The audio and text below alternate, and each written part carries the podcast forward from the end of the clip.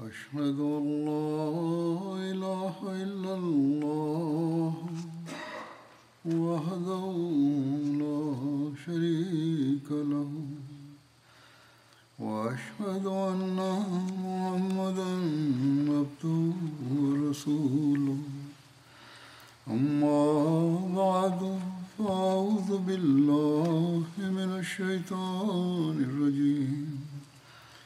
بسم الله الرحمن الرحيم. الحمد لله رب العالمين. الرحمن الرحيم. مالك يوم الدين. إياك نعبد وإياك نستعين. اهدنا الصراط المستقيم صراط الذين أنعمت عليهم غير المغضوب عليهم ولا الضالين Uhud போரில் அபு சுஃபையான் உரத்த குரல் எழுப்பியது தொடர்பாக பேசப்பட்டு கொண்டிருந்தது அதில் அவர் தங்களுடைய சிலைகளுடைய உயர்வை கூறிக்கொண்டிருந்தார். அதன் மீது பெருமானா செல்லல்லாஹு அலைஹி வசல்லம் அவர்கள் இறைவனின் தன்மானத்தை வெளிப்படுத்தினார்கள். எவ்வாறு என்றால் நான் கூறியது போன்று அவ்வாறான சூழலில் அல்லாஹுவின் பெயரை உயர்த்துவதற்காக நாரே சொல்ல வைத்தார்கள். இது தொடர்பாக மேலும் ஆதாரங்களை முன்வைக்கின்றேன். ஹசரத் முஸ்லிமோத் ரொதியல்லாஹு அன்ஹு அவர்கள் கூறுகின்றார்கள் ஹதீஸில் வருகின்றது. அதாவது உஹது போரின் பொழுது அபு சுஃபையான் உரத்த குரலில் கூறினார் லனா உஸ்ஸா வலா உஸ்ஸா லக்கும். அதாவது எங்களுடைய உதவிக்காக எங்களுடைய உஸ் சிலை இருக்கின்றது. ஆனால் உங்களுடைய உதவிக்கு எந்த சிலையும் இல்லை. அந்த தருணத்தில் பெருமானா ஸல்லல்லாஹு அலஹி வசல்லம் அவர்கள் கூறினார்கள் முஸ்லிம்களிடம் நீங்கள் சொல்லுங்கள் லனா மௌலா வலா மௌலாலக்கும் எங்களுடைய நண்பன் எங்களுக்கு உதவி செய்யக்கூடியவனாக இருக்கின்றான். உயிருடனும் நிலைத்து நிற்கக்கூடிய இறைவன் இருக்கின்றான். ஆனால் உங்களுக்கு எந்த நண்பனும் உதவியாளரும் இல்லை. பாருங்கள் இங்கு அந்த மௌலானா என்பதன் உண்மைக்கு எவ்வாறான செயல் வடிவ சான்றாக இருக்கின்றது. வாளின் நிழலில் இருந்த பொழுதிலும் அவர்கள் அல்லாஹ்வே எங்களை காப்பாற்றக்கூடியவன் என்று கூறினார்கள். பிறகு அன்னார் ஒரு சந்தர்ப்பத்தில் கூறுகிறார்கள் எப்பொழுது முஸ்லிம்களுடைய காதுகளில் இந்த ஓசை விழுந்ததோ? அதாவது ரசூலே கரீம் செல்லல்லாஹு அலஹி வசல்லம் ஷஹீதாக ஆகிவிட்டார்கள். அப்பொழுது அவர்கள் வேக வேகமாக திரும்பி வந்தார்கள். மேலும் அவர்கள் அன்னாரின் மேலிருந்த சடலங்களை அகற்றினார்கள். அப்பொழுது பெருமானா செல்லல்லாஹு அலைஹி உயிருடன் இருக்கின்றார்கள் என்பது தெரிய வந்தது. மூச்சு விட்டு கொண்டிருந்தார்கள். அப்பொழுது முதலாவதாக அன்னாரின் மீது இருந்த அந்த ஆணி எடுக்க முயற்சி செய்யப்பட்டது. அந்த ஆணி அகற்ற முடியாமல் இருந்தது. இறுதியாக ஒரு சஹாபி தன்னுடைய பற்களால் அகற்றினார். இதன் காரணத்தினால் அவர்களுடைய இரண்டு பற்களும் உடைந்துவிட்டன. பிறகு அன்னாருடைய முகத்தின் மீது தண்ணீரை தெளித்தார்கள். அப்பொழுது அன்னாருக்கு நினைவு வந்தது. பெரும்பாலான சஹாபிகள் இங்கும் அங்கும் பிரிந்திருந்தார்கள். சில சஹாபிகள் மட்டுமே குழுவாக அன்னாருக்கு அருகில் இருந்தார்கள். அன்னார் செல்லாஹ் அலைஹி வசல்லம் அவர்களிடம் கூறினார்கள் இப்பொழுது நாம் மலைக்கு அருகில் சென்று விட வேண்டும். ஆகையால் அண்ணா ஸல்லல்லாஹு அலஹி வசல்லம் அவர்களை அழைத்து கொண்டு ஒரு மலையின் அருகில் சென்று விட்டார்கள். மேலும் பிறகு மற்ற படை அனைத்தும் சிறிது சிறிதாக ஒன்று கூடி ஒன்று சேர ஆரம்பித்து விட்டது. மேலும் பிறகு மற்ற படை அனைத்தும் சிறிது சிறிதாக ஒன்று கூட ஆரம்பித்தது. காஃபியர்களுடைய படை திரும்பி சென்று கொண்டிருந்தது. அப்பொழுது அபு சுஃபையான் உரத்த குரலில் பெருமானா ஸல்லல்லாஹு அலைஹி வசல்லம் அவர்களின் பெயரை அழைத்தார். மேலும் கூறினார் நாங்கள் அவரை கொன்றுவிட்டோம். சஹாபிகள் பதில் கூற நினைத்தார்கள். ஆனால் பெருமானா ஸல்லல்லாஹு அலைஹி வசல்லம் அவர்களை தடுத்து விட்டார்கள். இதற்கான வாய்ப்பை வழங்கவில்லை. நம்முடைய நபர்கள் அங்கும் இங்கும் பிரிந்திருக்கின்றார்கள். சிலர் கொல்லப்பட்டும் உள்ளார்கள். சிலர் காயமடைந்தும் உள்ளார்கள். நாம் கொஞ்ச மக்கள் தான் இருக்கின்றோம். மேலும் கலைப்படைந்தவர்களாகவும் இருக்கின்றோம். நிராகரிப்பவர்களின் படையின் எண்ணிக்கை மூன்றாயிரம் ஆகும். மேலும் அவர்கள் நல்ல நிலையில் உள்ளார்கள். இவ்வாறான சூழலில் பதில் தருவது சரியானது இல்லை. அவர்கள் என்னை கொன்றுவிட்டார்கள் என்று கூறினார்கள் என்றால் சொல்லிக் கொள்ளட்டும். ஆகையால் அன்னாருடைய வழிகாட்டலின் அடிப்படையில் சஹாபாக்கள் அமைதியாக இருந்தார்கள். பிறகு அபு சுஃபையானுக்கு எந்த பதிலும் கிடைக்கவில்லை என்ற பொழுது அபுபக்கரையும் நாங்கள் கொன்றுவிட்டோம் என்றார். அன்னார் ஸல்லல்லாஹு அலைஹி வசல்லம் அவர்கள் சஹாபிகளுக்கு இதற்கும் பதில் தர வேண்டாம் என்று தடுத்து விட்டார்கள் மேலும் அமைதியாக இருக்க கூறினார்கள். அவர் கூறினார் என்றால் சொல்லிக் கொள்ளட்டும். ஆகையால் சஹாபாக்கள் அமைதியாக இருந்தார்கள். அபு சுஃபையான் இதற்கும் பதில் வரவில்லை என்ற பொழுது பிறகு நாங்கள் உமரையும் கொன்றுவிட்டோம் என்றார். அதில் உமர் ரதியல்லாஹு அன்ஹு அவர்களுடைய இயல்பில் ஒரு வேகம் இருந்தது. அன்னா ரதியல்லாஹு அன்ஹு அவர்கள் பேச ஆரம்பித்த பொழுது பெருமானார் செல்லல்லாஹு அலஹி வசல்லம் அவர்கள் தடுத்து விட்டார்கள். பிறகு நான் கூறியது போன்ற ஹசரத் உமர் ரதியல்லாஹு அன்ஹு அவர்கள் பிற்காலத்தில் கூறினார்கள் நீங்கள் கூறுகின்றீர்கள் நாங்கள் உமரை கொன்றுவிட்டோம். ஆனால் உமர் இப்பொழுதும் உங்களுடைய தலையை உடைப்பதற்கு தயாராக உள்ளார் என்று நான் சொல்ல ஆரம்பித்தேன். எவ்வாறு இருப்பினும் ரசூலை கரீம் செல்லல்லாஹு அலஹி வசல்லம் அவர்கள் இவர்களுக்கு பதில் தர தடுத்து விட்டார்கள். அவர்களுக்கு இதற்கும் பதில் வராத பொழுது அவர் உரத்த குரலில் கூறினார் உலுல் ஹுபுல் உலுல் ஹுபுல். அதாவது ஹுபுல் தேவி. அதை அபு சுஃபையான் பெரிதாக எண்ணியிருந்தார். அதனுடைய மகத்துவம் உயர்வானது ஹுபுலுடைய மகத்துவம் உயர்வானது என்றார். அதாவது இறுதியில் எங்களுடைய ஹுபுல் முஹம்மது ஸல்லல்லாஹு அலைஹி வசல்லம் அவர்களையும் அவர்களுடைய தோழர்களையும் கொன்றுவிட்டது என்றார். சஹாபிகளை ரசூலுல்லாஹி ஸல்லல்லாஹு அலைஹி வசல்லம் பதில் கூறுவதிலிருந்தும் பேசுவதிலிருந்தும் தடுத்து விட்டிருந்தார்கள் ஆகையால் அப்பொழுது வரை அவர்கள் அமைதியாக இருந்தார்கள். ஆனால் இறைவனுடைய அந்த தூதர் அவர் தன்னுடைய மரணத்தின் செய்தியை கேட்டு அமைதியாக இருந்து பதில் கூற மறுத்தார்கள்.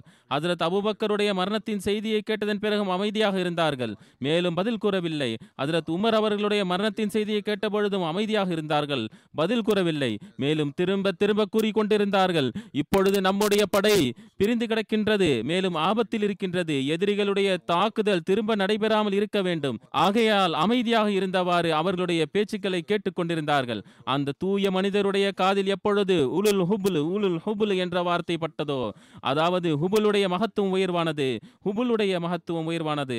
அப்பொழுது ஏகத்துவத்தின் உத்வேகம் பேரலையை போன்று பொங்கி எழுந்தது. ஏனென்றால் இப்பொழுது முஹம்மது ரசூலுல்லாஹி சல்லாஹூ அலை வசல்லம் அவர்களை பற்றிய விஷயம் அல்ல இப்பொழுது அபுபக்கர் உமர் பற்றிய விஷயம் அல்ல இப்பொழுது அல்லாஹுவின் கண்ணியத்தின் கேள்வியாகும். அன்னாருடைய ஆர்வம் பொங்கி எழுந்தது. நீங்கள் ஏன் பதில் கூறவில்லை என்று கூறினார்கள்? இப்பொழுது அபுபக்கர் உமர் பற்றிய விஷயம் இல்லை. இப்பொழுது அல்லாஹ்வின் கண்ணியத்தின் கேள்வியாகும். அன்னாருடைய ஆர்வம் பொங்கி எழுந்தது. நீங்கள் ஏன் பதில் கூறவில்லை என்று கூறினார்கள்? சஹாபிகள் அல்லாஹ்வின் தூதர் அவர்களே நாங்கள் என்ன பதில் கூற வேண்டும் என்று வினவினார்கள்? அன்னார் ஸல்லல்லாஹு அலஹி வசல்லம் அவர்கள் கூறினார்கள் அல்லாஹு அஸ்ஸவஜல் அல்லாஹு அஸ்ஸவஜல் ஹுபுல் என்ன பொருட்டு?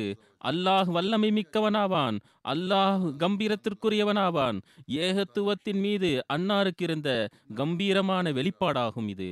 சஹாபிகளுக்கு மூன்று முறை பதில் கூறுவதிலிருந்து அன்னார் தடுத்தார்கள். இதிலிருந்து தெரிய வருவது என்னவென்றால் ஆபத்தின் முக்கியத்துவத்தை முழுவதுமாக அறிந்திருந்தார்கள். இஸ்லாமிய படை இங்கும் அங்கும் பிரிந்திருக்கின்றது. மேலும் மிகவும் குறைவான நபர்கள் பெரும்பானாருடன் இருக்கின்றார்கள்.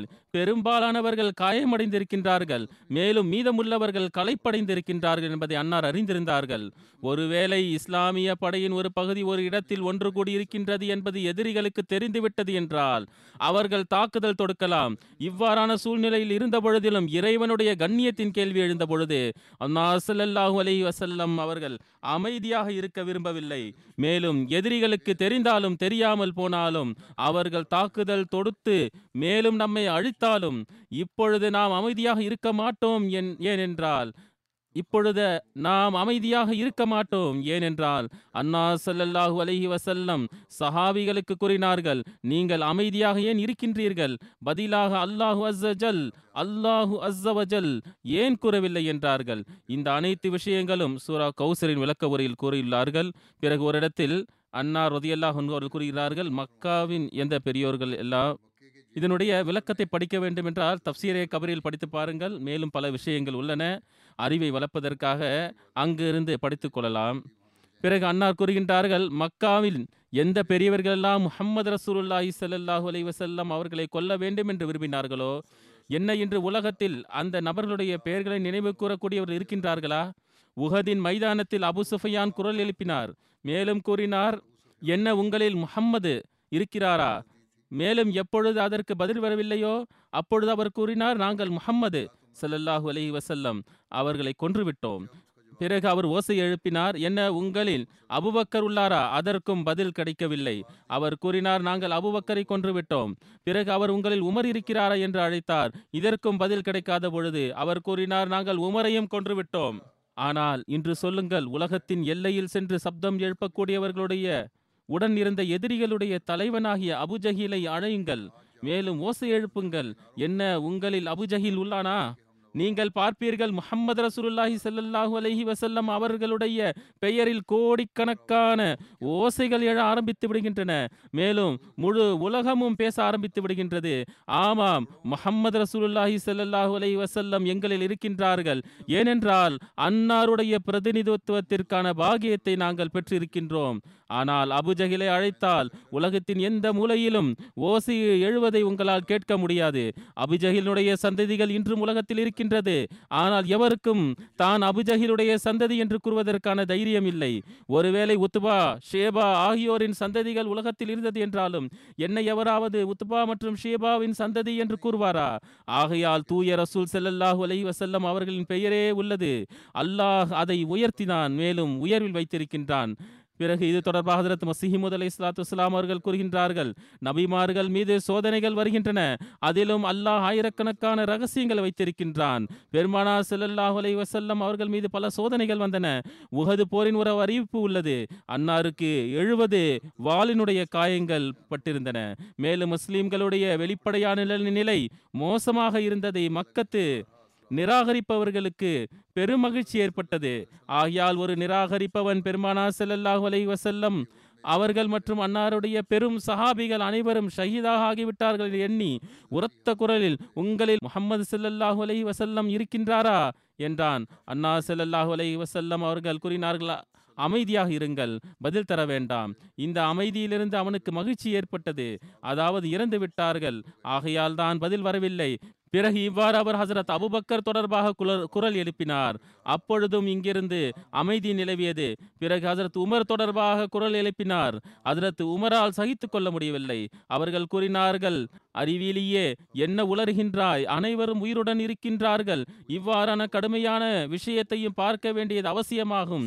இருப்பினும் இதனுடைய விளைவு என்னவென்றால் ரசூலுல்லாஹி சல்லாஹூ அலஹி வசல்லம் அவர்கள் கூறினார்கள் இப்பொழுது எதிரிகள் நம்மீது தாக்குதல் தொடுக்க மாட்டார்கள்.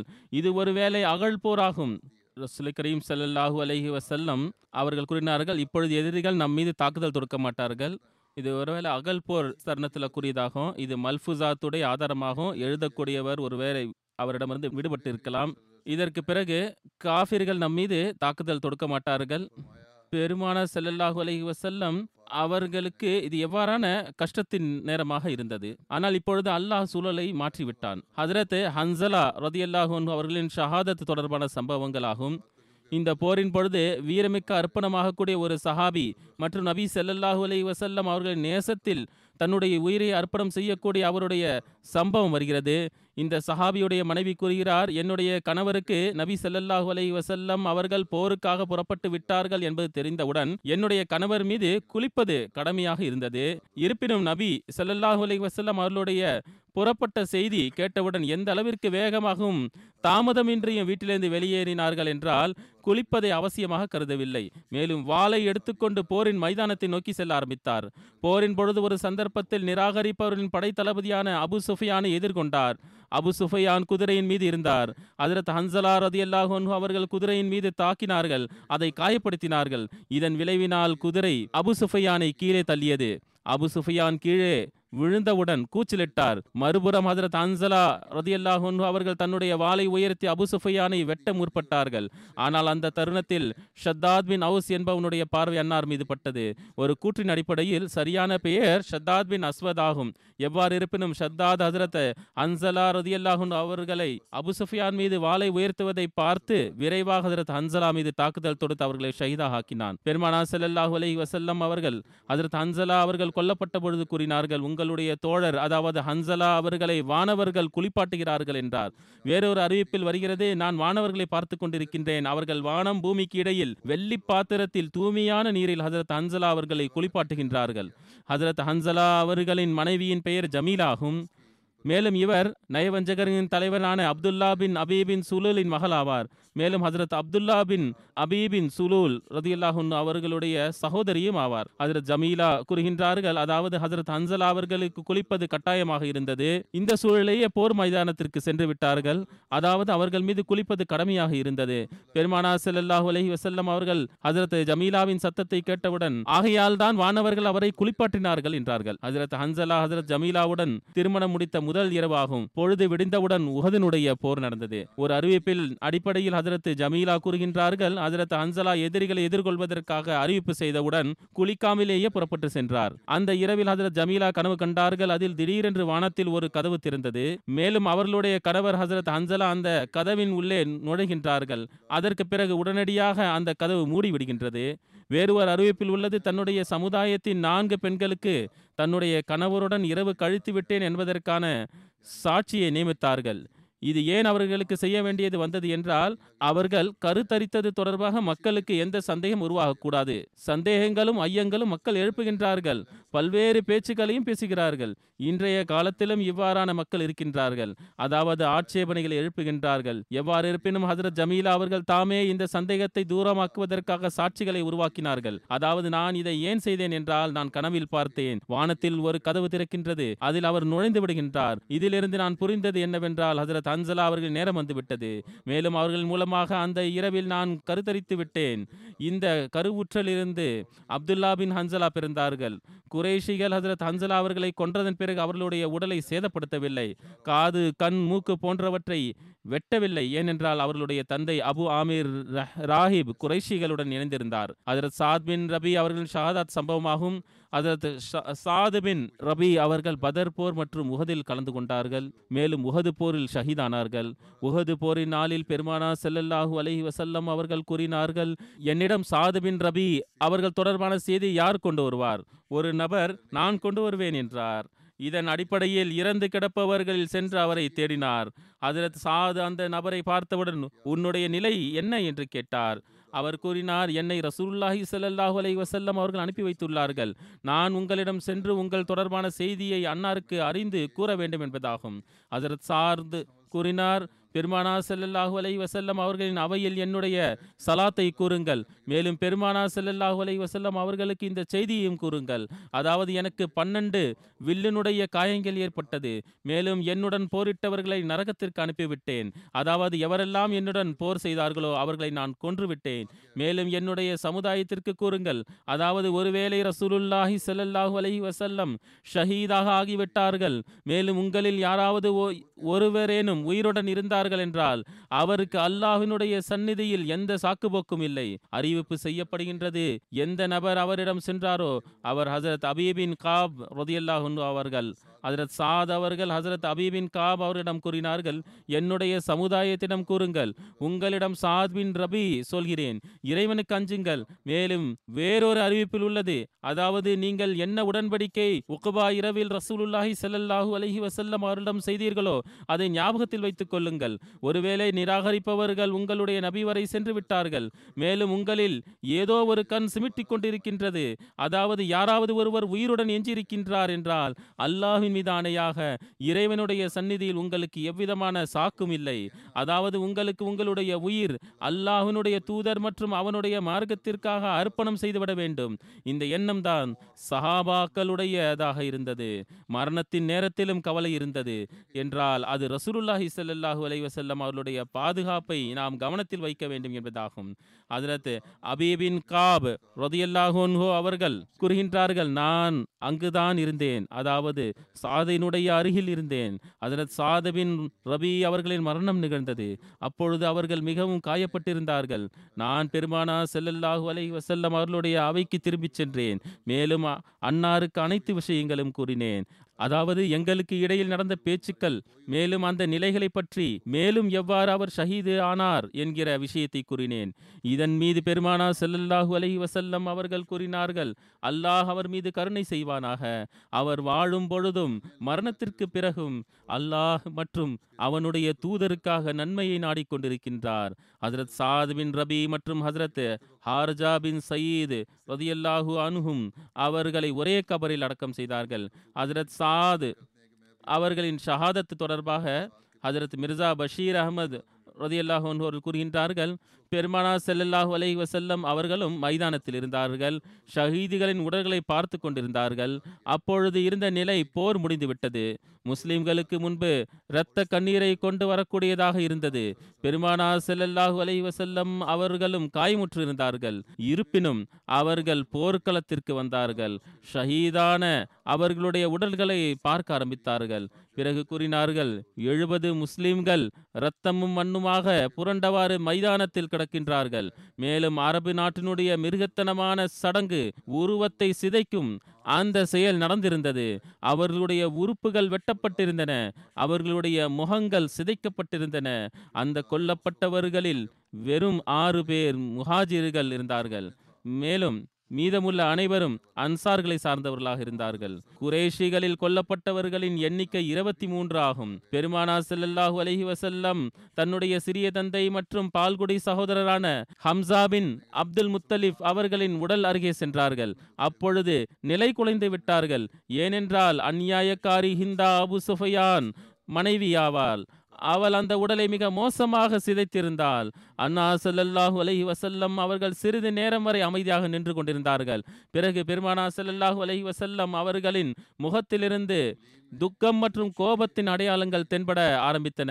ஒரு நொடி பொழுதிற்காக அன்னாருடைய இயல்பில் மக்காவினுடைய இந்த கொடிய மிருகங்களுடன் அவர்களை போன்ற நடைமுறையை காட்டவில்லை என்றால் இவர்கள் சுயநிலைவிக்கு வரமாட்டார்கள் என்கிற நிலை உருவானது. அவர்களுக்கு பாடம் கிடைக்காது என்றானது. ஆனால் பெருமானா செல்லல்லாஹ் வலை வசல்லம் அவர்கள் பொறுமையை மேற்கொண்டவாறு இந்த சிந்தனையிலிருந்து தன்னை காத்து கொண்டார்கள். மாறாக அதற்கு பிறகு அன்னா ஸல்லல்லாஹு அலைஹி வசல்லம் அவர்கள் இந்த உருவத்தை சிதைக்கும் சடங்கு மற்றும் உறுப்புகளை வெட்டி எடுக்கும் சடங்கை இஸ்லாத்தில் நிரந்தரமாக தடை செய்து விட்டார்கள் மேலும் கூறினார்கள் எதிரிகள் என்ன செய்தாலும் நீங்கள் இவ்வாறான மிருகத்தனத்தமான செயல்களில் இருந்து விலகி இருக்க வேண்டும். மேலும் கருணையின் நடைமுறையை காட்ட வேண்டும். பிறகு அன்னார் எழுதுகின்றார்கள் குறைஷிகள் மற்ற சடலங்களுடன் இவ்வாறே நடந்து கொண்டனர். ஆகையால் பெருமானா செல்லல்லாஹு அலஹி வசல்லம் அவர்களின் தந்தையின் சகோதரி மகனான அப்துல்லா பின் ஜஹஷ் அவர்களுடைய உடல் மிக மோசமாக சிதைக்கப்பட்டு இருந்தது. பெருமானா செல்லல்லாஹு அலஹி வசல்லம் அவர்கள் ஒவ்வொரு உடலையும் கடந்து சென்று கொண்டு வேறொரு சடலத்தை பார்க்கும் பொழுது அன்னாருடைய முகத்தில் துக்கம் சோகம் ஆகியவற்றின் அடையாளங்கள் அதிகமாகிக் கொண்டே சென்றன. ஹஜரத் முஸ்லிஹிமோத் ரதியல்லாஹு அன்ஹு அவர்கள் இந்த ஷஹாதத்துகள் இந்த ஷஹீதுகள் மற்றும் அவர்களுடைய தியாகங்களை பற்றி கூறும்போது அன்சார்களின் தலைவர் சாது பின் ரபி அன்சாரி அவர்கள் பெருமானா செல்லல்லாஹு அலை வசல்லம் அவர்கள் மீது அன்பு நேசம் வைத்திருந்தது தொடர்பாக கூறுகின்றார்கள். உஹது போரினுடைய ஒரு சம்பவம் உள்ளது. போருக்கு பிறகு பெருமானா செல்லல்லாஹு அலைஹி வசல்லம் அவர்கள் ஹசரத் அபீபின் காப் அவர்களிடம் கூறினார்கள் செல்லுங்கள் காயமுற்றவர்களை பாருங்கள். அவர் பார்த்து கொண்டே ஹசரத் சாத் பின் ரபி அவர்களை சென்றடைந்தார். அவர் மிகவும் காயமுற்றிருந்தார்கள். மேலும் இறுதி மூச்சு வாங்கிக் கொண்டிருந்தார்கள். அவர்கள் இவர்களிடம் கூறினார்கள் உங்களுடைய நெருங்கியவர்களுக்கும் மேலும் உறவினர்களுக்கும் ஏதாவது செய்தி இருந்தது என்றால் என்னிடம் கூறுங்கள் என்றார். ஹஸ்ரத் சாது புன்சிரித்தவாறு கூறினார்கள் யாராவது ஒரு முஸ்லிம் இந்த பக்கம் வந்தார்கள் என்றால் தூது செய்தி தர வேண்டும் என்பதற்காக காத்து கொண்டிருந்தேன். நீங்கள் என்னுடைய கையில் உங்களுடைய கையை வைத்தவாறு என்னுடைய தூது செய்தியை கட்டாயம் கொண்டு போய் சேர்ப்பீர்கள் என்று வாக்குறுதி தாருங்கள் என்றார். இந்த நிலையிலும் அவர்களுக்கு எந்த அளவிற்கு நினைவிருந்தது? என் கை மீது கைதாருங்கள் என்கிறார். உறுதியான வாக்குறுதியை பெறுவதற்கான ஒரு வழியாகும் ஒரு வெளிப்பாடாகும். அதாவது என்னுடைய செய்தியை நிச்சயமாக எட்ட வைப்பீர்கள். மேலும் இதற்கு பிறகு அவர்கள் தந்த அந்த தூது செய்தி அது என்னவென்றால் என்னுடைய சகோதரர் முஸ்லிம்களுக்கு என்னுடைய சலாமை கூறுங்கள். மேலும் என்னுடைய சமுதாயம் மேலும் என்னுடைய உறவினர்களிடம் கூறுங்கள். ரசூலே கரீம் செல்லல்லாஹு அலை வசல்லம் நம்மிடம் இறைவனுடைய மிகச்சிறந்த அமானிதமாவார். மேலும் நாங்கள் எங்களுடைய உயிரினால் இந்த அமானிதத்தை பாதுகாத்து வந்தோம். இப்பொழுது நாங்கள் செல்கின்றோம். மேலும் இந்த அமானிதத்தை பாதுகாக்க உங்களிடம் ஒப்படைக்கின்றோம். நீங்கள் இதை பாதுகாப்பதில் பலவீனம் காட்டி விடாதீர்கள் அதற்கு முஸ்லிம் அவர்கள் கூறுகின்றார்கள் பாருங்கள் இவ்வாறான நேரத்தில் மனிதன் தான் இறந்து கொண்டிருக்கின்றேன் என்று புரிந்து கொ- இருக்கின்றான். என்னென்ன சிந்தனைகள் அவனுடைய உள்ளத்தில் வந்து கொண்டிருக்கும்? அவர் நினைக்கின்றார் என்னுடைய மனைவியுடைய நிலை என்னவாகும்? என்னுடைய குழந்தைகளை யார் கவனிப்பார்? ஆனால் இந்த சஹாபியுடைய தூது செய்தி வேறொன்றாக இருக்கின்றது. அவர் புரிகின்றார் நாங்கள் பெருமானா செல்லல்லாஹு அலஹி வசல்லாம் அவர்களை பாதுகாத்தவாறு இந்த உலகத்திலிருந்து செல்கின்றோம். நீங்களும் இந்த வழியிலேயே எங்களுக்கு பின்னால் வாருங்கள். அவர்களிடம் இந்த ஈமானுடைய அம்சம் இருந்தது. இதன் மூலமாக அவர்கள் உலகத்தை புரட்டி போட்டு விட்டார்கள். மேலும் கைசர் கிஸ்ரா போன்ற அரசாட்சிகளை வீழ்த்தி விட்டார்கள். ரோமானிய பேரரசின் கைசர் வியப்பில் இருந்தார். இந்த மக்கள் யார்? கிஸ்ரா தன்னுடைய படை தளபதியிடம் கூறினார் நீ அந்த அரபிகளை தோல்வியிட செய்ய முடியாது என்றார். பிறகு திரும்பி வந்துவிடு. மேலும் வீடுகளில் வளையல்களை அணிந்தவாறு அமர்ந்து விடு என்றார். அதாவது பெண்களை போன்று வீட்டில் உட்கார்ந்து விடு சண்டையிடுவதற்காக ஏன் செல்கிறாய்? அவர் தன்னுடைய படைத்தளபதியிடம் கூறினார் இவர்கள் அசுத்தத்தை உண்ணக்கூடியவர்களாவர். அதாவது மன்னர் கூறுகிறார் இவர்கள் அசுத்தத்தை உண்ணக்கூடிய மக்கள் ஆவார்கள் அவர்களை உன்னால் தடுக்க முடியாதா? அதாவது மோசமான கீழ்த்தரமான உணவுகளை உண்ணக்கூடியவர்கள். அவர் பதில் சொன்னார் இவர்கள் மனிதர்களாக எங்களுக்கு தெரியவில்லை. கமாண்டர் கூறுகின்றார் இவர்கள் மனிதர்களாக தெரிவதில்லை. இது ஏதோ ஒரு சோதனையாக இருக்கிறது. இவர்கள் வாள் மற்றும் அம்புகளுக்கு மேலே ஏறி குதித்தவாறு வருகின்றார்கள். இந்த சம்பவங்களை வேறொரு வடிவத்தில் ஹசரத்து முஸ்லிஹிமோத் ரதி அல்லாஹ் அவர்கள் கூறுகின்றார்கள் உஹது போர் முடிவு பெற்றவுடன் ரசூல் செல்லல்லாஹு அலைஹி வஸல்லம் அவர்கள் ஒரு சஹாபியை காயமுற்றவர்களை பார்க்குமாறு அனுப்பி வைத்தார்கள். அவர்கள் ஒரு அன்சாரி சஹாபியை பார்த்தார்கள். அவர் மிகவும் மோசமான நிலையில் இருந்தார். அவர் அவருக்கு அருகில் சென்றார். மேலும் அவரிடம் கூறினார் சகோதரரே உங்களுடைய ஏதாவது செய்தி இருந்தது என்றால் என்னிடம் சொல்லுங்கள் என்றார். நான் உங்களுடைய நெருங்கியவர்கள் உறவினர்கள் வரை அதை எத்த வைப்பேன் என்றார். அவர் கூறினார் மதினாவை சார்ந்த யாராவது வருவார். அவர் மூலமாக என்னுடைய உறவினர்களுக்கு ஒரு செய்தியை சொல்ல வேண்டும் என்கின்ற தேட்டத்தில் தான் இருந்தேன். நன்றாக ஆகிவிட்டது. நீங்கள் கிடைத்து விட்டீர்கள். உங்களுடைய கையை என்னுடைய கையின் மீது வையுங்கள். மேலும் என்னுடைய தூது செய்தியை என்னுடைய குடும்பத்தை சார்ந்தவர்கள் வரை எட்ட வைப்பீர்கள் என்று எனக்கு வாக்குறுதி தாருங்கள். அவர் கை மீது கை வைத்து நிச்சயமாக உங்களுடைய செய்தியை நான் எட்ட வைப்பேன் என்று வாக்கு கொடுத்தார். இதன் மீது அந்த காயமுற்ற சஹாபி கூறினார். என்னுடைய நெருங்கியவர்கள் மற்றும் உறவினர்கள் மேலும் சகோதரர்களுக்கு சென்று கூறுங்கள். முஹம்மது ரசூலுல்லாஹி சல்லல்லாஹூ அலைஹி வசல்லம் நம்முடைய சமுதாயத்தின் மிகச்சிறந்த கருவூலமாவார்கள். மேலும் இவர் சமுதாய அமானிதமாவார்கள். அவர் நம்மிடம் இருந்தார். எனக்கு நம்பிக்கை இருக்கின்றது.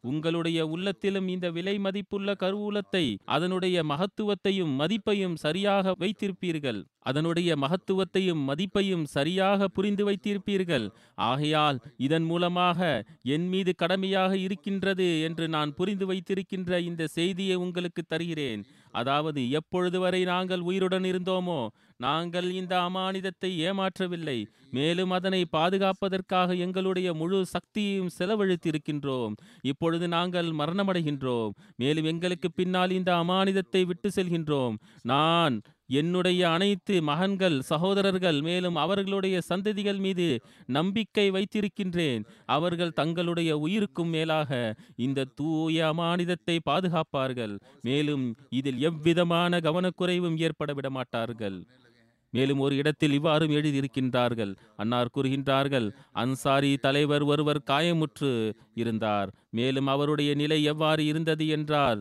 சில நிமிடங்களிலேயே மரணிக்கக்கூடியவராக இருந்தார். ஒரு சஹாபி தேடிக்கொண்டு அருகில் சென்றார். மேலும் அமர்ந்து விட்டார். அவருடைய நிலையை வினவினார். மேலும் கூறினார் ஏதாவது செய்தி உங்களுடைய மனைவி மக்கள் உறவினர்களுக்கு சொல்ல வேண்டுமென்றால் கூறுங்கள் என்றார். அவர் கூறினார் ஆமாம் நான் இதற்காகத்தான் காத்து கொண்டிருக்கின்றேன். யாராவது ஒரு முஸ்லீம் கிடைத்தார் என்றால் அவருடைய கையில் இந்த செய்தி அனுப்ப வேண்டும் என்று இருந்தேன். ஒவ்வொரு நபரும் நன்கு அறிவார். அன்னார் கூறுகின்றார்கள் ஒவ்வொரு நபரும் அறிந்தவராக இருக்கின்றார். மரணத்தின் நேரத்தில் வீட்டில் இருந்தாலும் அது எவ்வளவு கடுமையானது? மனிதன் மரணித்துக் கொண்டிருக்கின்றான். அவர் வீட்டில் இருந்தாலும் அது கடுமையான நேரமாக இருக்கின்றது. மரணிக்கக்கூடியவருடைய விருப்பம் என்னவாக இருக்கின்றது என்றால் சில நிமிடங்கள் மேலும் கிடைத்தது என்றால் மனைவி மக்கள் மற்றும் சகோதர சகோதரிகள் என்றும் வேறு ஏதாவது பேச்சுக்கள் பேசிவிடலாம். அவர்களுக்காக ஏதாவது உயில் எழுதிவிடலாம். ஆனால் அந்த சஹாபி மனைவி மக்களுடன் இல்லை. வீட்டிலும் இல்லை மருத்துவமனையின் மிருதுவான படுக்கையிலும் அவர் படுத்திருக்கவில்லை. மாறாக கற்களால் நிறைந்த பூமியில் விழுந்து கிடக்கின்றார்.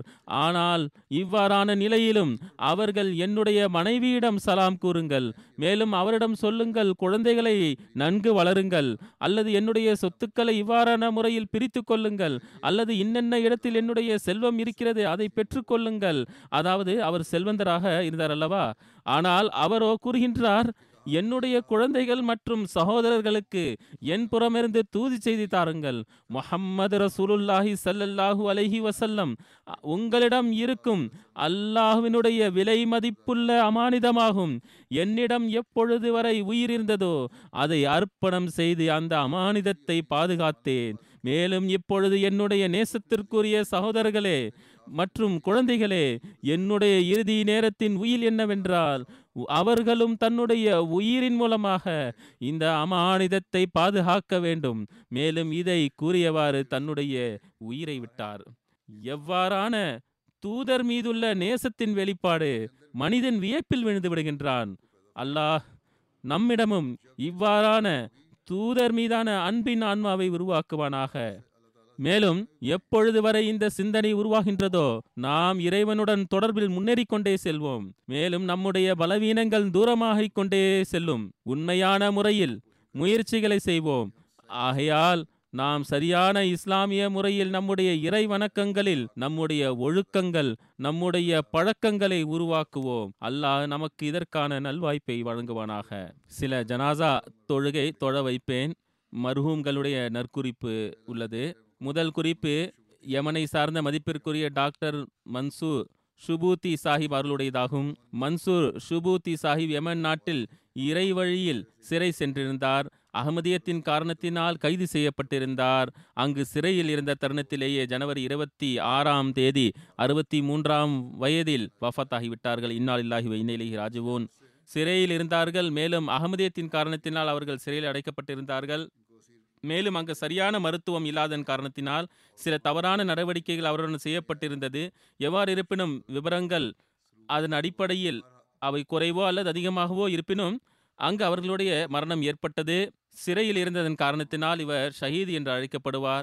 மேலும் யமன் நாட்டினுடைய முதலாவது அகமதி ஷஹீத் இவராவார். ஆவார் மர்ஹூம் தமக்கு பின்னால் மூதாட்டியான தாய் மற்றும் மனைவி மட்டுமல்லாமல் இரண்டு மகன் ஐமன் மற்றும் பிலால் ஆகியோர் விற்று சென்றுள்ளார்கள்.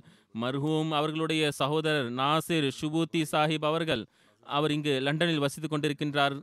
அவர் கூறுகின்றார் அன்னாருடைய உடல் பிப்ரவரி ஒன்றாம் தேதி அவருடைய மகனிடம் ஒப்படைக்கப்பட்டது.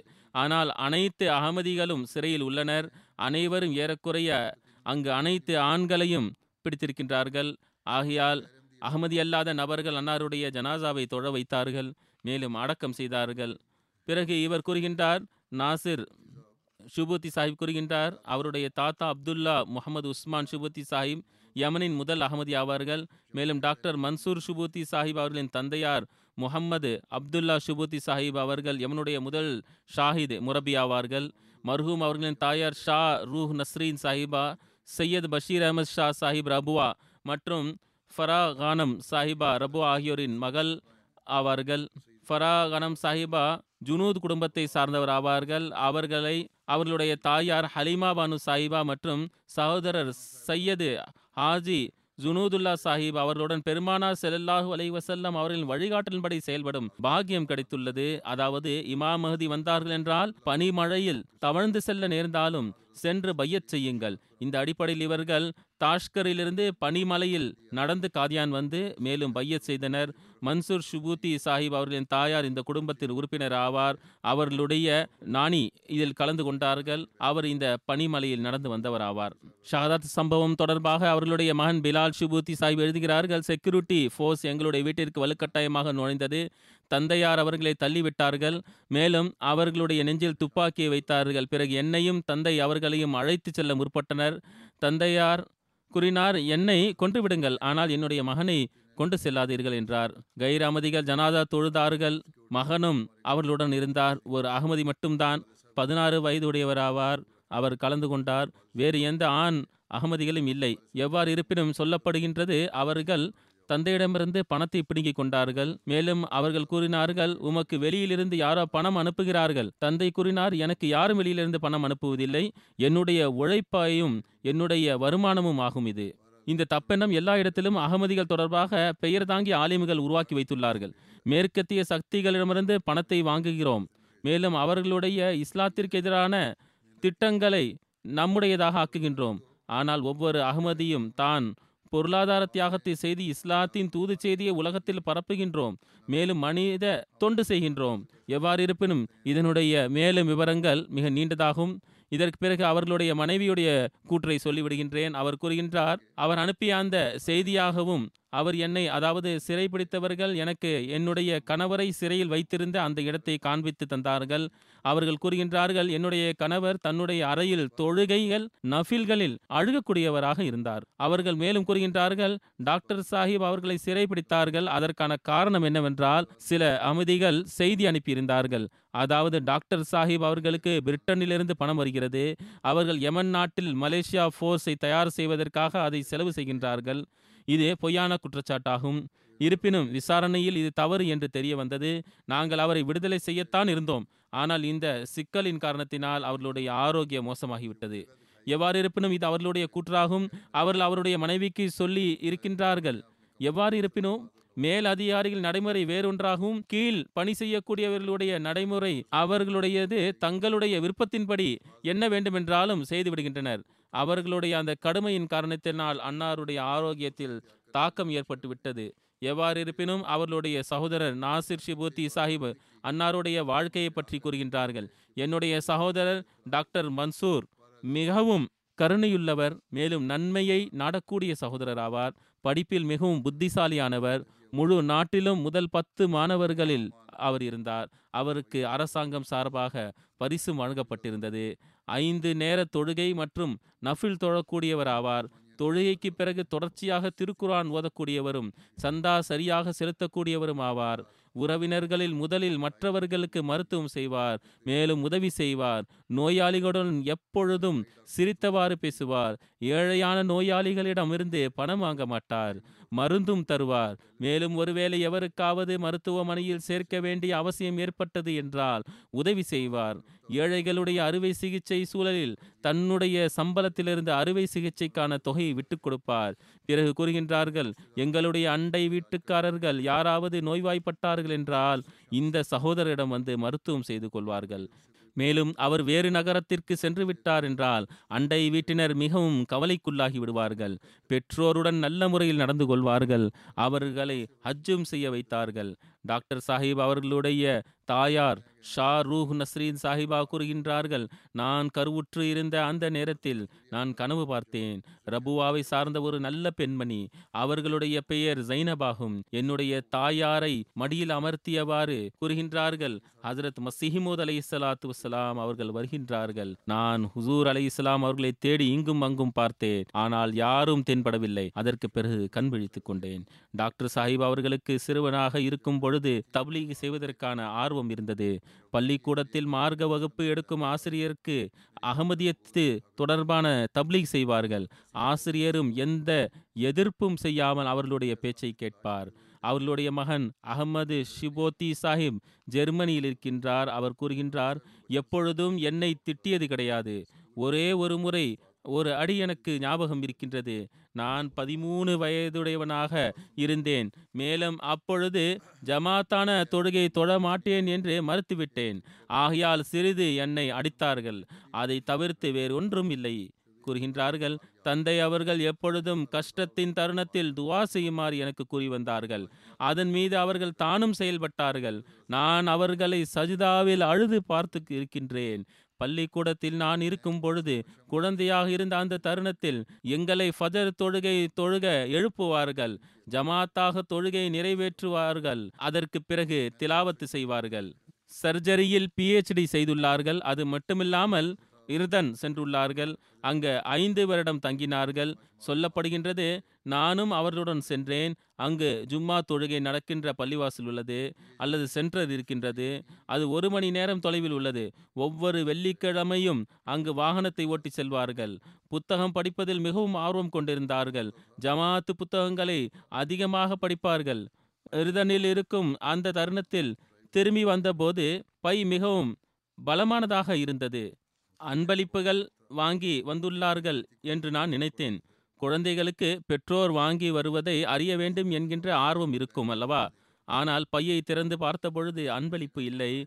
தப்சீரே கபீருடைய அரபி மொழியாக்கம் மற்றும் வேறு பல ஜமாத் நூல்கள் இருந்தன. உறவினர்களை சந்திப்பதற்காக செல்வார்கள். அவர்கள் கைர் அகமதிகளாக இருந்தாலும் சரியே கூறுகின்றார்கள் என்னையும் எனது தாயாரையும் உடன் அழைத்துச் செல்வார்கள். நான் அவளிடம் இது தொடர்பாக கேட்டபொழுது அதாவது அகமதியல்லாத உறவினர்களை சந்திப்பது கட்டாயமா? என்றேன். கூறுகின்றார்கள் பெருமானார் செல்லல்லாஹு அலஹி வசல்லம் அவர்கள் உறவுகளை பேணுமாறு கட்டளை தந்துள்ளார்கள். இரத்த உறவுகளை பேணவில்லை என்றால் பிறகு அல்லாஹ் வெறுப்படைந்து விடுகின்றான். மர்வா ஷுபூதி கூறுகின்றார்கள் மர்ஹூம் அவர்கள் நல்ல ஒழுக்கத்தை கொண்டவராகவும் எப்பொழுதும் புன்சிரிப்புடன் அன்பு கொள்ளக்கூடியவராகவும் ஒத்துழைப்பு நல்கக்கூடிய நபராகவும் தூய வல்லல் தன்மை கொண்டவரும் கருணை கொண்டவராகவும் மேலும் மிகவும் அறிவுடையவராகவும் இருந்தார்கள்.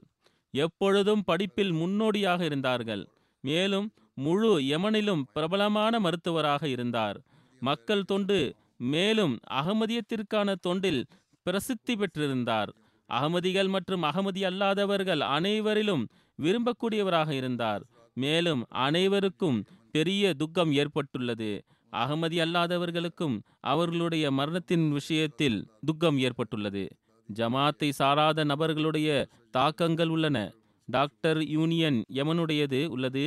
அவர்கள் கூறுகின்றார்கள் நாங்கள் சோகமாகவும் வருத்தத்துடனும் இந்த செய்தியை தருகின்றோம். அதாவது general surgery consultant doctor Mansoor Shibuthi வஃத் ஆகிவிட்டார்கள்.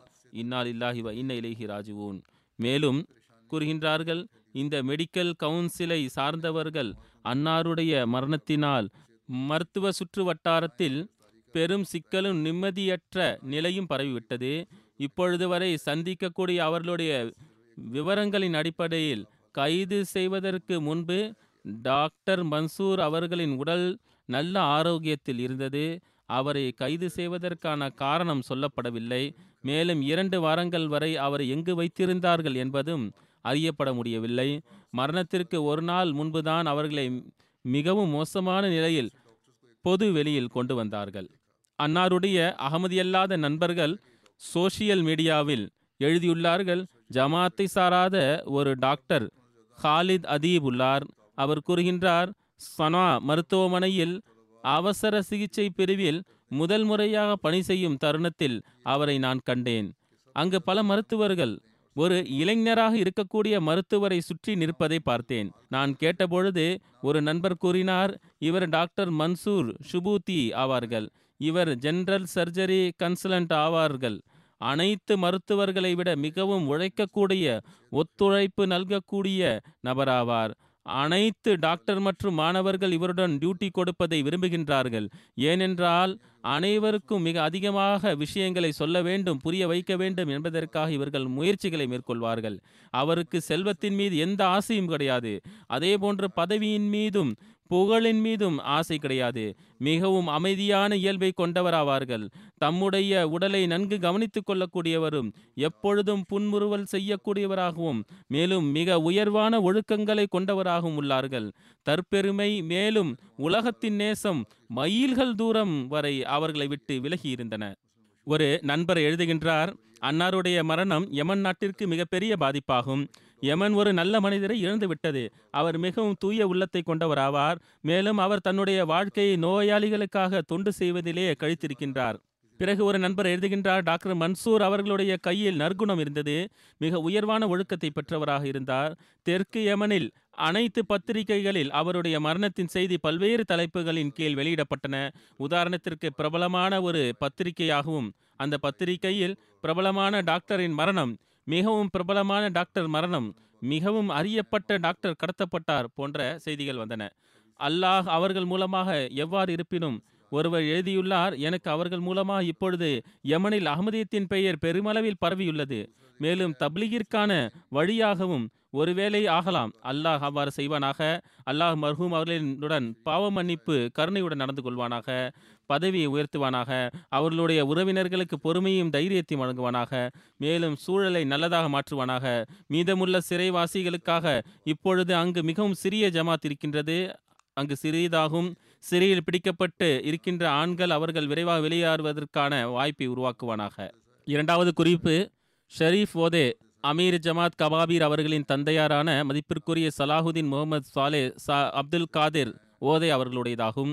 முப்பத்தி ஒன்று ஜனவரி அன்று இதய வலியால் மருத்துவமனையில் அறுவை சிகிச்சையின் நேரத்தில் ஏறக்குறைய எண்பத்தி ஐந்தாவது வயதில் மரணமடைந்து விட்டார்கள். இந்நாளில்லாஹி இல்லாஹி ராஜுவூன். மருகும் மூசி ஆவார்கள். தமக்கு பின்னால் மனைவி மற்றும் மூன்று மகன்கள் ஷெரீஃப் ஓதே முனீர் ஓதே அமீர் ஓதே மகள் மனால் ஓதே மற்றும் பேரன் பேத்திகள் உள்ளனர். அன்னாருடைய இரண்டு பேரன்கள் மன்சூர் முனீர் ஓதே மற்றும் பஷீர் தீன் மஹமூத் ஓதே ஒருவர் ஜாமியா யூகேவிலும் ஒருவர் ஜாமியா கனடாவிலும் படித்துக் கொண்டிருக்கின்றார். ஷெரீஃப் ஓதே சாஹிப் எழுதுகின்றார்கள் மர்ஹூம் அவர்களின் பாட்டனார் அல் ஹாஜ் சாலிஹ் அப்துல் காதர் ஓதே அவர்கள் பாலஸ்தீனத்தின் ஆரம்ப காலத்து அகமதிகள் ஒருவர் ஆவார் அன்னார் ஆயிரத்தி தொள்ளாயிரத்தி இருபத்தி எட்டில் பையத் செய்ததன் பிறகு அவர்களுடைய முப்பாட்டனார் அப்துல் காதர் ஓதே அவர்களும் பையச் செய்தார்கள். மேலும் சிறிது காலத்திற்கு பிறகு அன்னாருடைய தந்தை முகமது ஓதே அவர்களும் பையச் செய்தார்கள். இவ்வாறு இறைவனின் அருளினால் மர்ஹூம் அவர்களின் தந்தை பாட்டனார் முப்பாட்டனார் அனைவரும் அகமதிகள் ஆவார்கள் அன்னாருடைய பிறப்பு ஆயிரத்தி தொள்ளாயிரத்தி முப்பத்தி ஒன்பதில் ஏற்பட்டது. மேலும் இவர்கள் பிறப்பால் அகமதியாவார்கள். அவர்களுடைய வயது பதினான்காக இருந்த பொழுது மிகவும் குளிரான ஒரு நாள். அவர்கள் வெளியே ஏதோ ஒரு பணியின் காரணத்திற்காக சென்றிருந்தார்கள். குளிரின் காரணத்தினால் ஆடை சரியாக அணியவில்லை. இதனால் உடல் உறைந்து விட்டது சுய நினைவு எழுந்து விழுந்து விட்டார்கள். வெகு நேரம் தேடியதன் பிறகு அவர்களை கண்டுபிடித்து மருத்துவமனையில் சேர்த்தார்கள். மிகவும் நம்பிக்கை இல்லாத நிலையில் இருந்தார். மருத்துவர்கள் கூறினார்கள் இவர் பிழைப்பது என்பது அற்புதமாகும். மேலும் ஒருவேளை பிழைத்து விட்டாலும் இவருக்கு குழந்தை வேறு ஒருபோகும் இருக்காது. ஆகையால் ஹசரத் முஸ்லிம் ரதி அல்லாஹுண்டு அவர்களுக்கு அப்போதைய முரபியான சௌதரி முகமது ஷெரீப் சாஹிப் கடிதம் எழுதினார்கள். அதற்கு பிறகு அல்லாஹ் அருளாக நற்குணத்தை வழங்கினான். திருமணமும் நடைபெற்றது. மேலும் அல்லாஹ் சந்ததியேலை வழங்கினான். மூன்று மகன்கள் மேலும் ஒரு மகள் உள்ளார். மர்ஹூம் தன்னுடைய தந்தையை போன்று முழு வாழ்நாளும் முபல்லிகளுக்கு தொண்டாற்றுவதில் முன்னோடியாக இருந்தார்கள். இதேபோன்று ஹஜரத் மசிஹிமோத் அலை இஸ்லாம் அவர்களின் விருந்தினர்களுக்கு உடல் மற்றும் உள்ளத்தால் தொண்டாற்றுவார்கள். மேலும் இதற்கான சான்று இரங்கலுக்காக வரக்கூடிய ஒவ்வொரு நபரும் தந்துள்ளார்கள். விருந்தினர்களுக்கு ஷெரீப் ஓதே சாஹிப் கூறுகிறார்கள் விருந்தினர்களுக்கு அவர்களுடைய உபசரிப்பின் பழக்கம் ஏற்பட்டுவிட்டது. விருந்தினர்கள் நாங்கள் அவரிடம் செல்கிறோம் என்று கூறுவார்கள். மேலும் உபசரிப்பை பெறுவார்கள். ஒரு பாதிரியார் வரவிருந்தார் சந்திப்பதற்காக அவர் கூறினார் இப்பொழுது உங்களுடைய தந்தை இருக்கிறாரா? என்றார். அவர்கள் கூறுகின்றார்கள் இப்பொழுது வெளியே சென்றுள்ளார்கள். அதற்கு அவர் கூறினார் பிறகு நான் அவர்கள் வந்ததன் பிறகு வருகிறேன். அவர்களுடைய உபசரிப்பில் நான் மிகவும் இன்பம் உணர்கின்றேன். மர்ஹூம் ஏழைகள் தேவையுடையவர்கள் போன்றவர்களை கவனித்து வந்தார்கள். அவர்களுடைய செலவுகளை செய்து வந்தார்கள். சில புதிதாக பையத் செய்தவர்களுடைய குடும்பங்கள் அவர்களின் உறவை துண்டித்துவிட்டன அவர்கள் கபாபீர் வந்து வசிக்க ஆரம்பித்து இருந்தார்கள் மேலும் அந்த அனைவருக்கும் மர்ஹூம் ஒரு கருணையுள்ள தந்தையை போன்று இருந்தார்கள். அவர்களுடைய மரணத்தின் பொழுது ஒரு பெண் கூறுகிறார் என்னுடைய கணவர் தன்னுடைய அதிக நேரத்தை மர்ஹூம் அவர்களுடன் கழித்து வந்தார்கள். இப்பொழுது அவர்கள் கூறுகின்றார்கள் நான் யாரிடம் செல்வேன்? என்று எனக்கு புரியவில்லை. பிறகு ஷெரீப் சாஹிப் கூறுகிறார்கள் தந்தையார் தம்முடைய செயல் மூலமாக எங்களுக்கு தருவியத்து வழங்கி வந்தார்கள். புரிய வைப்பதற்கு பகரமாக தம்முடைய செயல்களை காட்டி புரிய வைத்தார்கள். இவ்வாறு இந்த வேலையை செய்யுங்கள் என்பதை செய்து காண்பித்தார்கள். தந்தை அவர்களுக்கு படிக்கும் பழக்கம் மிகவும் பிடித்ததாக இருந்தது.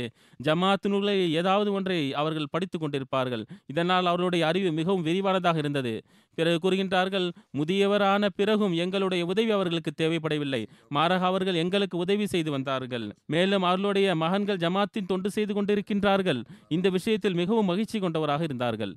அவர்களுடைய பேத்தி டாக்டர் யாஸ்மின் கூறுகிறார்கள் நான் சில ஆண்டு காலமாக என்னுடைய வீட்டில் வசித்துக் கொண்டிருக்கின்றேன். நான் பார்த்திருக்கின்றேன் என்னுடைய நானா மருகும் தொழுகை மற்றும் தகுஜுதை நிலைநாட்டக்கூடியவராகவும் நிறைய நேரம் பள்ளிவாசலிலும் மேலும் ஜமாத்தினுடைய மர்க்கசிலும் கழித்து வந்தார்கள். விருந்தினர்களுக்கு உணவு சமைப்பது அவர்களுக்கு தொண்டு செய்வது மேலும் ஜமாத்தினுடைய மர்க்கசில் மராமத்து வேலைகள் போன்றவற்றை செய்வது அவர்களுடைய வழக்கமாக இருந்தது. ஜமாத்து நூல்களை படிப்பதில் மிகவும் விரும்பக்கூடியவராக இருந்தார். எந்த அளவிற்கு என்றால் மரணத்தின் அந்த நாள் கூட அவர்களுடைய படுக்கையில் ஒரு புத்தகம் திறந்து வைக்கப்பட்டிருந்தது. கூறுகின்றார்கள் வீட்டில் ஏதாவது மராமத்து வேலை இருக்கும் என்றால் மருகும் நானா நாணி அவர்களிடம் கூறுவார்கள் எங்களுக்கு இதனுடைய தேவையில்லை.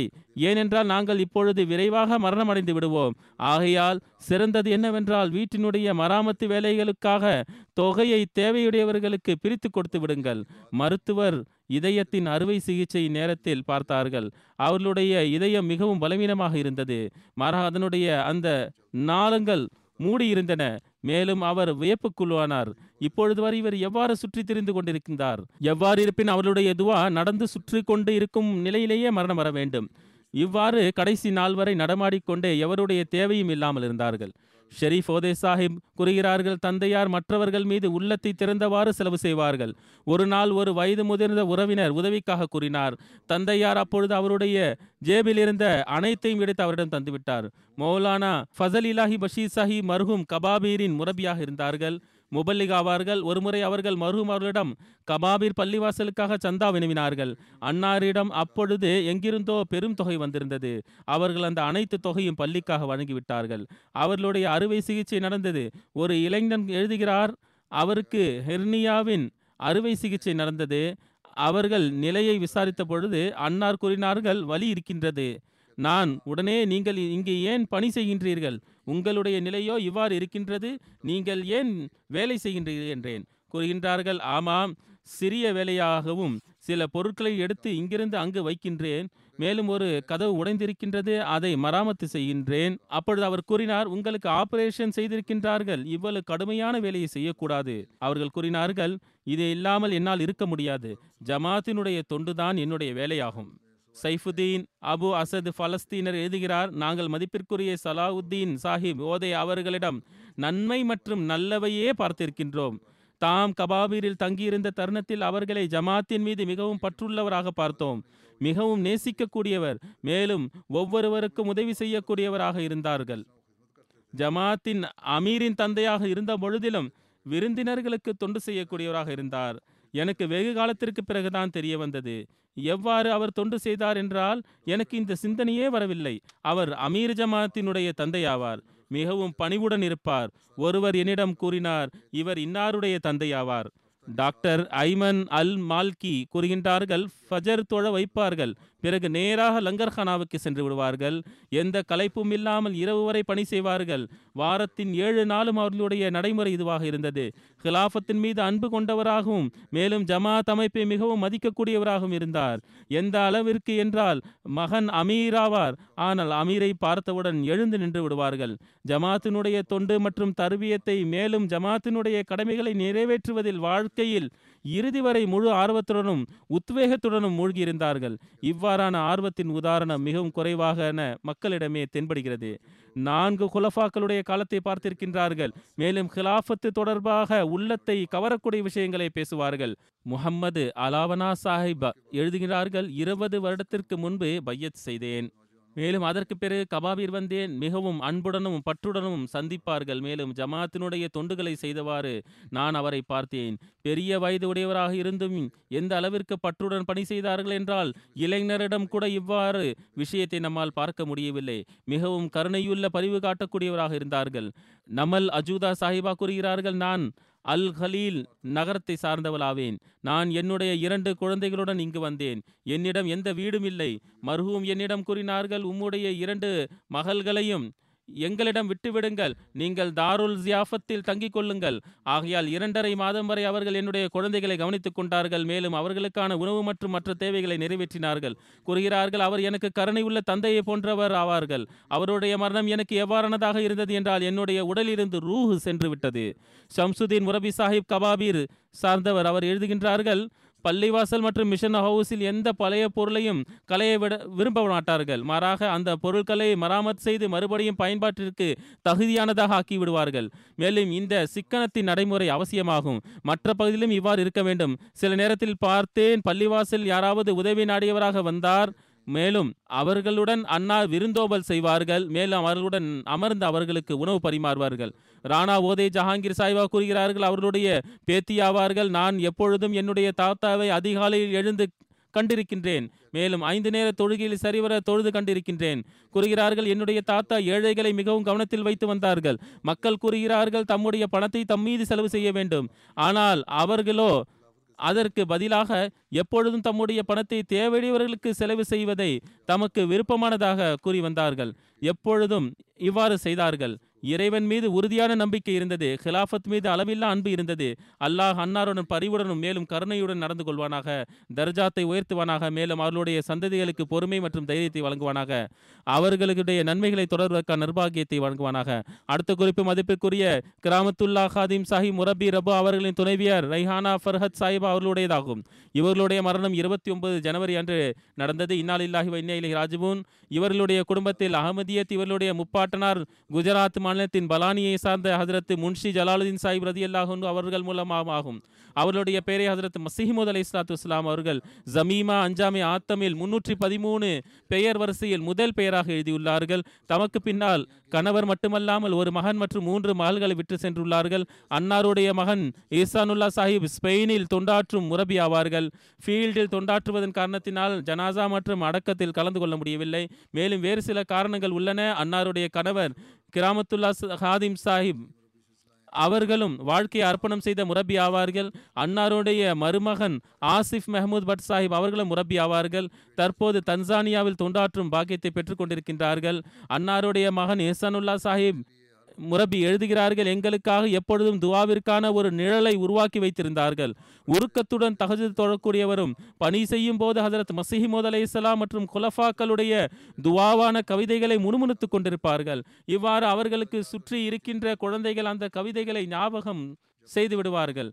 சந்தா மற்றும் ஜமாத்தினுடைய தொண்டு தொடர்ச்சியாக இருந்தது. எதுவரை உடல் ஆரோக்கியம் இருந்ததோ ஜமாத்தினுடைய நிகழ்ச்சிகளில் தொடர்ச்சியாக பங்கு பெற்றார்கள். மிகவும் நன்றி செலுத்தும் மற்றும் சிக்கனமாகவும் மேலும் பொறுமையை மேற்கொண்டு நன்றி செலுத்தக்கூடியவராகவும் இருந்தார்கள். அகமதியத்தின் மீது பெருமிதம் கொள்ளக்கூடிய பெண்மணியாக இருந்தார்கள். அவளுடைய மகள் நோமானா நுஸ்ரத் கூறுகிறார்கள் நன்றி செலுத்தும் பண்பு மிக அதிகமாக இருந்தது. யாராவது ஒருவர் புகழும் விதமாக ஏதாவது கூறினார் என்றால் அதாவது ஒரு மகன்தான் இருக்கின்றார். அவரையும் அர்ப்பணம் செய்து விட்டீர். அப்பொழுது மிகவும் பணிவுடன் நன்றி செலுத்தியவாறு கூறுவார்கள் எவ்வாறு நன்றி செலுத்துகிறேன்? இறைவனுக்கு எவ்வாறு நன்றி செலுத்துகிறேன் அதாவது அல்லாவிடம் ஒன்று தந்தேன் மேலும் அவனுடைய அருள் என் மீது பலவாக திரும்பி வந்துள்ளது. அதாவது தம்முடைய பேர குழந்தைகளை பற்றி கூறுவார்கள். கூறுகின்றார்கள் அனைத்து அகமதிகளும் வாழ்க்கை அர்ப்பணம் செய்தவர்கள் ஆவார்கள். ரப்போவாவில் பிறந்தவர் ரப்போவாவின் வளர்ச்சி பார்த்து மிகவும் மகிழ்ச்சி அடைவார்கள். தைரியசாலியான நேர்த்தியான லஜினாவாக அறியப்பட்டார்கள். சிக்கனமாக ஒழுக்கமான நடைமுறையை கொண்டு வாழ்க்கையை கழித்தார்கள். எவ்வாறு நன்றி செலுத்தக்கூடியவராக இருந்தார்கள் என்றால் அதிகமான சொகுசும் அமைதியும் அவர்களுக்கே உள்ளது என்பது போன்று இருந்தது. ஒருபோதும் முறையிடுதல் வைத்ததில்லை. முரபியின் வருமானம் குறைவு இருப்பினும் கூறி வந்தார்கள் என்ன கிடைக்கின்றதோ? இந்த அருள்கள் வேறு எங்கும் கிடைப்பதில்லை. மகனுக்கு ஜமாத்து வழக்கு தொடர்பாக இரண்டாயிரத்தி பதினேழில் ஹிஜ்ரத் செய்ய வேண்டியது நேர்ந்தது. எவ்வாறு என்றால் நான் கூறினேன் அல்லவா வேறு சில காரணங்கள் இருந்தது என்று. பாகிஸ்தான் செல்வது சாத்தியமில்லாமல் ஆகிவிட்டது மேலும் தாயாருடைய உடல் பலவீனத்தில் அங்கு அவர்களை காண செல்ல முடியவில்லை. இருப்பினும் எப்பொழுதும் பொறுமை மற்றும் தொடர்ச்சியாக தம்முடைய அர்ப்பணத்தின் பொறுப்புகள் நிறைவேற்றுமாறு மகனுக்கு வலியுறுத்தி கொண்டே இருந்தார்கள். மருமகள் கூறுகிறார்கள் அவர்கள் மிகவும் உருக்கத்துடனும் வேதனையுடன் தகஜ தொழுது வந்தார்கள். உண்மையான கனவுகள் அவர்களுக்கு வந்து கொண்டிருந்தது. மிகவும் தெளிவாகவும் உண்மையான கனவுகள் வந்து கொண்டிருந்தன. அது வெளிப்படையாக நிறைவேறி கொண்டிருந்தன. நாங்கள் அதை பார்த்து வேப்படுத்திக் கொண்டிருந்தோம். பிறகு இவர் எழுதுகின்றார் மகனுடைய வழக்கு காரணமாக இரத் செய்ய நேர்ந்தது. தான் நோய்வாய்ப்பட்டு இருந்து செல்ல முடியவில்லை. ஆனால் ஒருபோதும் சஞ்சலப்படவில்லை. எப்பொழுதுமே உறுதியான பாதத்துடன் வாழ்க்கையை அர்ப்பணம் செய்வதை நிறைவேற்றுமாறு வலியுறுத்தி வந்தார்கள். கூறி வந்தார்கள் தற்போது மிகவும் எளிமை இருக்கிறது. எந்த நேரத்திலும் தொடர்பு கொள்ளலாம். மேலும் ஒருபொழுதும் தாய்மையை கூறி அர்ப்பணத்தின் பணியில் தடையாக இருந்ததில்லை. யாரோ ஒருவர் அவரிடம் கூறினார் இப்பொழுது நீண்ட காலமாக ஆகிவிட்டது. அங்கு சென்று சந்திப்பதற்காக காலத்தின் ஹலீஃபா அவர்களுக்கு எழுதுங்கள். அவர்கள் இதற்கான ஏற்பாடு செய்து விடுவார்கள் என்றார். அதற்கு அன்னார் கூறினார்கள் நான் என்னுடைய மகனை அர்ப்பணம் செய்துள்ளேன். நான் விண்ணப்பங்களை ஒருபோதும் வைக்க மாட்டேன். அல்லாஹ் மர்ஹூம் அவருடன் கருணையுடன் நடந்து கொள்வானாக தர்ஜாத்தை உயர்த்துவானாக உறவினர்களுக்கு பொறுமை மற்றும் தைரியத்தை வழங்குவானாக. ஆமீன்.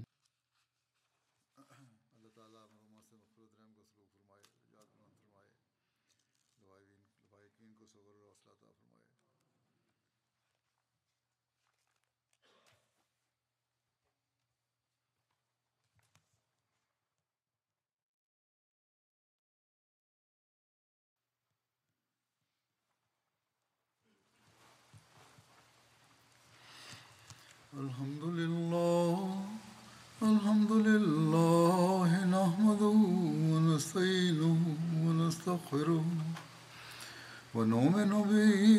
ونتوكل عليه. ونعوذ بالله من شرور أنفسنا ومن سيئات أعمالنا. من يهده الله فلا مضل له ومن يضلل فلا هادي له. ونشهد أن لا إله إلا الله ونشهد أن محمدا عبده ورسوله. عباد الله رحمكم الله. إن الله يأمر بالعدل واللسان وإيتاء ذي القربى وينهى عن الفحشاء والمنكر والبغي يعظكم لعلكم تذكرون. اذكروا الله يذكركم ودوه يستجب لكم ولذكر الله أكبر.